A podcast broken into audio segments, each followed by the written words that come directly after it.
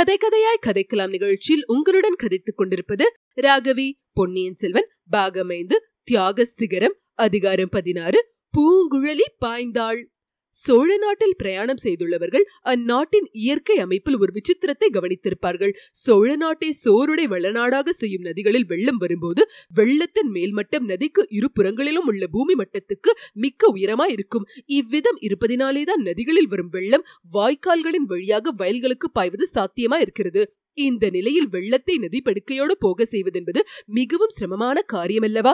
நதிகளுக்கு இரு பக்கங்களிலும் உயரமான கரைகள் உறுதியாக அமைந்திருக்க வேண்டும். இல்லாவிடில் வெள்ளம் நதியோடு போவதற்கு பதிலாக மழைநீர் நாலாபுறமும் பாய்ந்து ஓடுவது போல் ஓடி சோழ நாட்டை தண்ணீர் தேங்கிய சதுப்பு நிலமாக்கி ஒன்றுக்கும் பயனற்றதாக செய்துவிடும். இதை முன்னிட்டு ஆதி காலத்திலிருந்து சோழ மன்னர்கள் காவேரிக்கும் காவேரியின் கிளை நதிகளுக்கும் கரைகள் அமைப்பதில் மிக்க கவனம் செலுத்தினார்கள். கரிகால் வளவன் ஈழ நாட்டிலிருந்து யுத்தத்தில் தோற்றவர்களை சிறைப்படுத்தி வந்து காவேரிக்கு கரையெடுக்கும் வேலையில் அவர்களை ஈடுபடுத்தினான் என்னும் வரலாற்றை நேர்கள் அறிந்திருப்பார்கள். காவேரியின் கிளை நதிகளில் தண்ணீர் நல்ல மேல்மட்டத்தில் வருவதற்கு உதவியாகவே ஸ்ரீரங்கத்துக்கு ஒருக்காத தூரம் கிழக்கே சோழ மன்னர்கள் கல்லணை கட்டினார்கள். அந்த அணையின் மூலம் தண்ணீர் மட்டம் மேலும் உயர்ந்து கிளை நதிகளில் நிறைய தண்ணீர் பாய்வது சாத்தியமாயிற்று.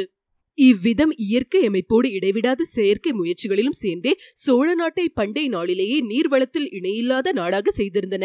சோழவள நாட்டுக்கு இவ்விதம் இயற்கை விசேஷ உதவிகள் செய்வது போலவே சில சமயம் விபரீதமான அபாயங்களையும் உண்டாக்கி வந்தது. சோழ மண்டலத்து கடற்கரைக்கு கிழக்கே கடலில் அடிக்கடி சுழிக்காற்றுகளும் புயல் காற்றுகளும் தோன்றுவது உண்டு. இக்காற்றுகள் சில சமயம் கடற்கரையோரமாக வடக்கு நோக்கி சென்று கிருஷ்ணை கோதாவரி முகத்வாரங்களிலோ அல்லது கலிங்க நாட்டிலோ உள்ளே பிரவேசித்து பெருமழை கொட்ட செய்து கடுமையான சேதங்களை விளைவிக்கும். வேறு சில சமயங்களில் சோழ நாட்டுக்குள்ளே நேரடியாக பிரவேசித்து மேற்கு நோக்கி விரைந்து செல்லும் கோடிக்கரைக்கும் கொள்ளிடக்கரையின் முகத்வாரத்துக்கும் மத்தியில் இவ்விதம் சுழிக்காற்று உள்நாட்டில் பிரவேசிப்பது சரித்திரத்தில் பலமுறை நடந்திருக்கும் சம்பவம். சில சமயம் அச்சுழிக்காற்றுகள் கோர பயங்கர ரூபம் கொண்டு கடலையே பொங்கி எழ செய்து கடற்கரையோரமுள்ள ஊர்களையே அழித்துவிடும் பூம்புகார் என்று வழங்கிய காவேரி பட்டணத்தை கடல் கொண்டது வெறும் கதை என்று சரித்திர ஆதாரங்களினால் நிரூபிக்கக்கூடிய உண்மை நிகழ்ச்சியே ஆகும்.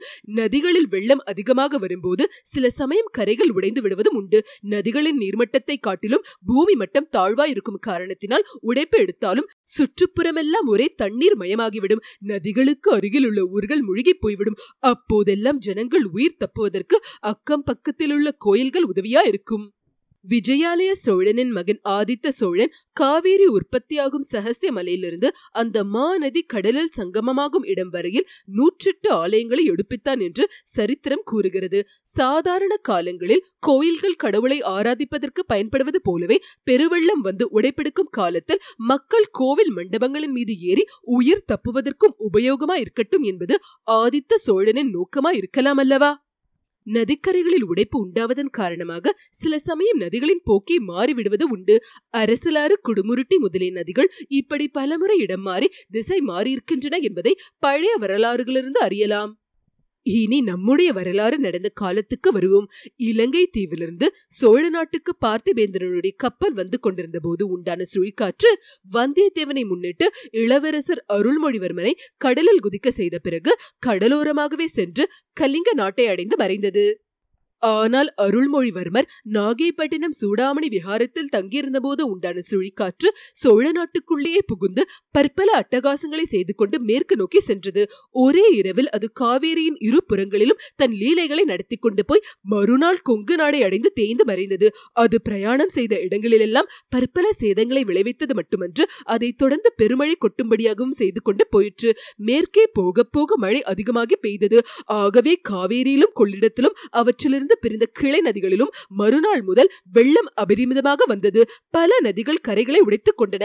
மழையினாலும் நதிகளின் உடைப்பினாலும் சோழ நாடெங்கும் வெள்ளக்காடாகி விட்டது. ஆனால் இவ்வளவு இயற்கை விபரீதங்களும் சோழ நாட்டு மக்களை பீதி கொண்டு செயலிழந்து செய்துவிடவில்லை.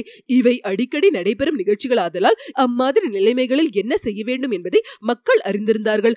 அப்போதைக்கு கோவில் மண்டபங்களிலோ வேறு உயரமான இடங்களிலோ ஏறிக்கொண்டு உயிர் தப்புவார்கள். வெள்ளம் எவ்வளவு அவசரமாக வந்ததோ அவ்வளவு துரிதமாக வடிந்து போய்விடும். பிறகு வழக்கம் போல் அவரவர்களின் வேலையில் ஈடுபடுவார்கள். வீடுகளை இழந்தவர்கள் அக்கம் பக்கத்தில் உள்ளவர்களின் உதவியைக் கொண்டு உடனே வீடு கட்டிக் கொள்வார்கள். ஐயோ போய்விட்டதே! என்று தலையில் கையை வைத்துக் கொண்டு உட்கார்ந்து விடமாட்டார்கள். சோர்வு சோம்பல் என்பதையே அறியாத தன்னம்பிக்கை கொண்ட மக்கள் அக்காலத்தில் சோழ நாட்டில் வாழ்ந்திருந்தார்கள். இல்லாவிடில் இன்றைக்கும் உலகம் கண்டு வியக்கும்படியான அற்புதங்களை அவர்கள் சாதித்திருக்க முடியாது அல்லவா? வானத்தி கோவில் மண்டபத்தின் மீது ஏறாமல் தவறி தண்ணீரில் விழுந்ததும் முதலில் மண்டபத்தின் மேல் ஏறியவர்கள் கவலை அடைந்தார்கள். ஆனால் உடனடியாக அந்த கவலை மாறியது. வானத்தை ஜோதர் வீட்டு கூரை மீது தொத்திக் கொண்டதை பார்த்து அவர்களுக்கு தைரியம் உண்டாயிற்று. இளைய பிராட்டி ஓரளவு குதூகலமே அடைந்தாள். வானத்தையை அபாயகரமான நிலைமைகளில் சிக்க வைப்பதிலும் அவள் எப்படி சமாளிக்கிறாள் என்று பார்ப்பதிலும் குந்தவை தேவிக்கு எப்போதும் உற்சாகம் இருந்தது. வீராதி வீரனான தம்பியை மணந்து கொள்ளப் போகிறவள் நென்று துணிவுள்ள தீர மங்கையாக வேண்டும் என்பதில் இளைய பிராட்டிக்கு ஸ்ரத்த இருந்தது. அத்தகைய தீரத்தை வானத்தின் உள்ளத்தில் வளர்க்கும் பொருட்டு குந்தவை பல உபாயங்களையும் தந்திரங்களையும் கையாண்டு வந்தாள். அந்த உபாயங்கள் நல்ல பலன் அளித்திருக்கின்றன என்ற நம்பிக்கையும் அவளுக்கு ஏற்பட்டிருந்தது. சில காலமாக வானத்தை மூச்சை அடைந்து விழும் வழக்கத்தை விட்டு விட்டிருந்தாள் அல்லவா? இப்போது குந்தவையின் தந்திரம் ஒன்றுமின்றி தெய்வாதீனமாகவே வானத்தின் தீரத்தை சோதிக்கும் வாய்ப்பு ஏற்பட்டு விட்டது. சுற்றிலும் வெள்ளம் சூழ்ந்திருக்கு ஓர் ஓட்டு கூரையின் மேல் வானத்தை தொத்திக் கொண்டிருந்தாள். அவள் பயப்படாதிருப்பாளா?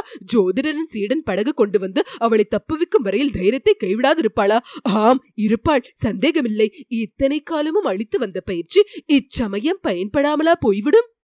இவ்விதம் குந்தவை எண்ணமிட்டுக் கொண்டிருந்த போது ஆழ்வார்க்கடியான் தாயே இது என்ன கோரை நகர்வதாக தோன்றுகிறதே! என்றான். உன் கண்ணிலே ஏதோ கோளாறு வெள்ளம் நகர்ந்து செல்கிறது. கூரை நகர்வதாகவா தோன்றுகிறது?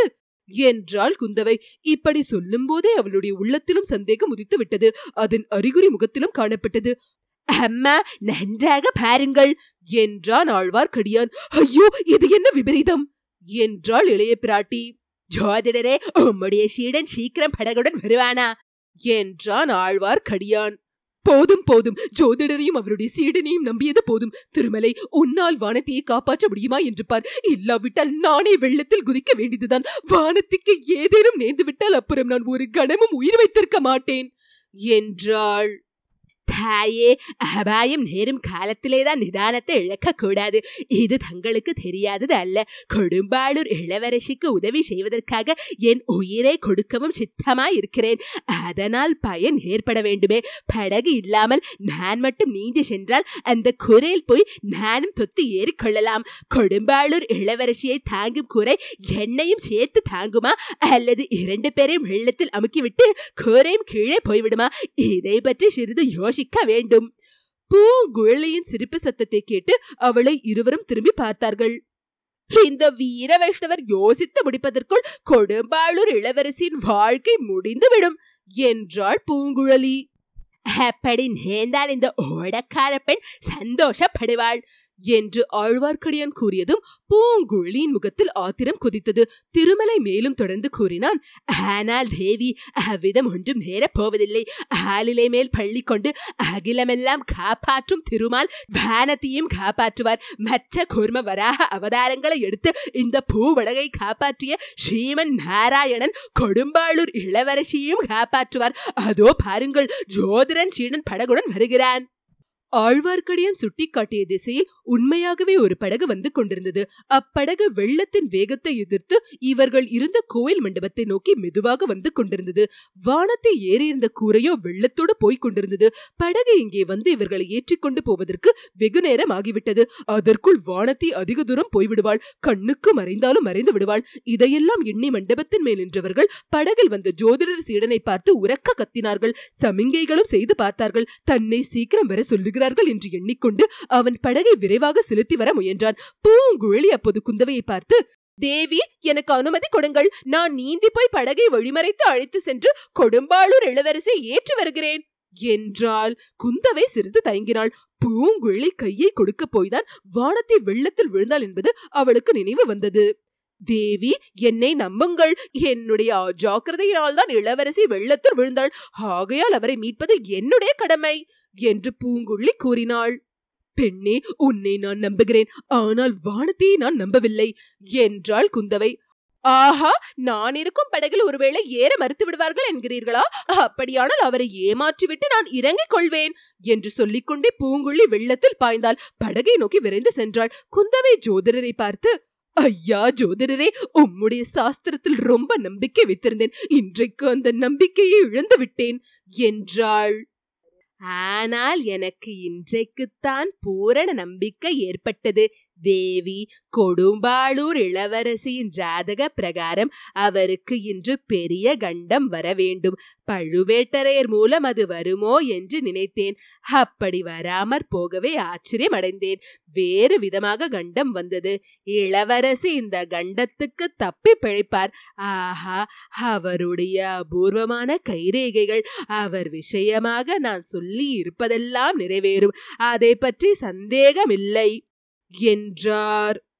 அழகாய்த்தான் இருக்கிறது. அது எப்படி நிறைவேறும்? வானத்தை இந்த கண்டத்துக்கு தப்பி பிழைத்தாலும் உம் ஜோசியம் நிறைவேறப் போவதில்லை. சற்று முன்னுமுடைய வீட்டில் அந்த பெண் செய்த சபதத்தை நீர் கேட்கவில்லையா? என்றாள் குந்தவை. யார் என்ன சபதம் செய்தாலும் என் ஜோசியம் நிறைவேறியே தீரும். அப்படி நிறைவேறாவிட்டால் என்னிடம் உள்ள ஜோதிட ஏடுகளையெல்லாம் காவேரி நதியில் எரிந்து விடுகிறேன். இது என் சபதம். என்றார் ஜோதிடர். அப்போது ஆழ்வார்க்கடியான் ஜோதிடரே ஓமது ஏடுகளை நீரே எரியும் வரையில் காவேரி மாதா காத்திருக்கவில்லை. அவளே கொண்டு போய் விட்டாள். என்றான். ஜோதிடர் அவன் கூறியதன் உண்மையை உணர்ந்து திகைத்து நின்றார். ஆயினும் என் ஜோதிடம் பலிக்காமற் போகாது என்று தம் வாய்க்குள்ளே முணுமுணுத்துக் கொண்டார். இத்துடன் அதிகாரம் பதினாறு முற்றிற்று. கேட்டு கதைக்கலாம் நிகழ்ச்சியை கேட்டு எங்களை ஆதரிக்கும் அன்பர்கள் அனைவருக்கும் எங்கள் சிரம் தாழ்ந்த வணக்கங்கள். மேலும் நன்கொடை மூலம் ஆதரவு அளிக்க விரும்புவோர் டபிள்யூ டபிள்யூ டபிள்யூ டாட் கேட்டு கதைக்கலாம் டாட் காம் என்ற இணையதளத்தின் மூலம் சேர்ப்பிக்கலாம். கேட்டு கதைக்கலாம் அலைவரிசையை உங்கள் உற்றார் உறவினருக்கு பகிர்ந்து மேலும் ஆதரவு அளிக்குமாறு விண்ணப்பிக்கிறோம். நன்றி வணக்கம்.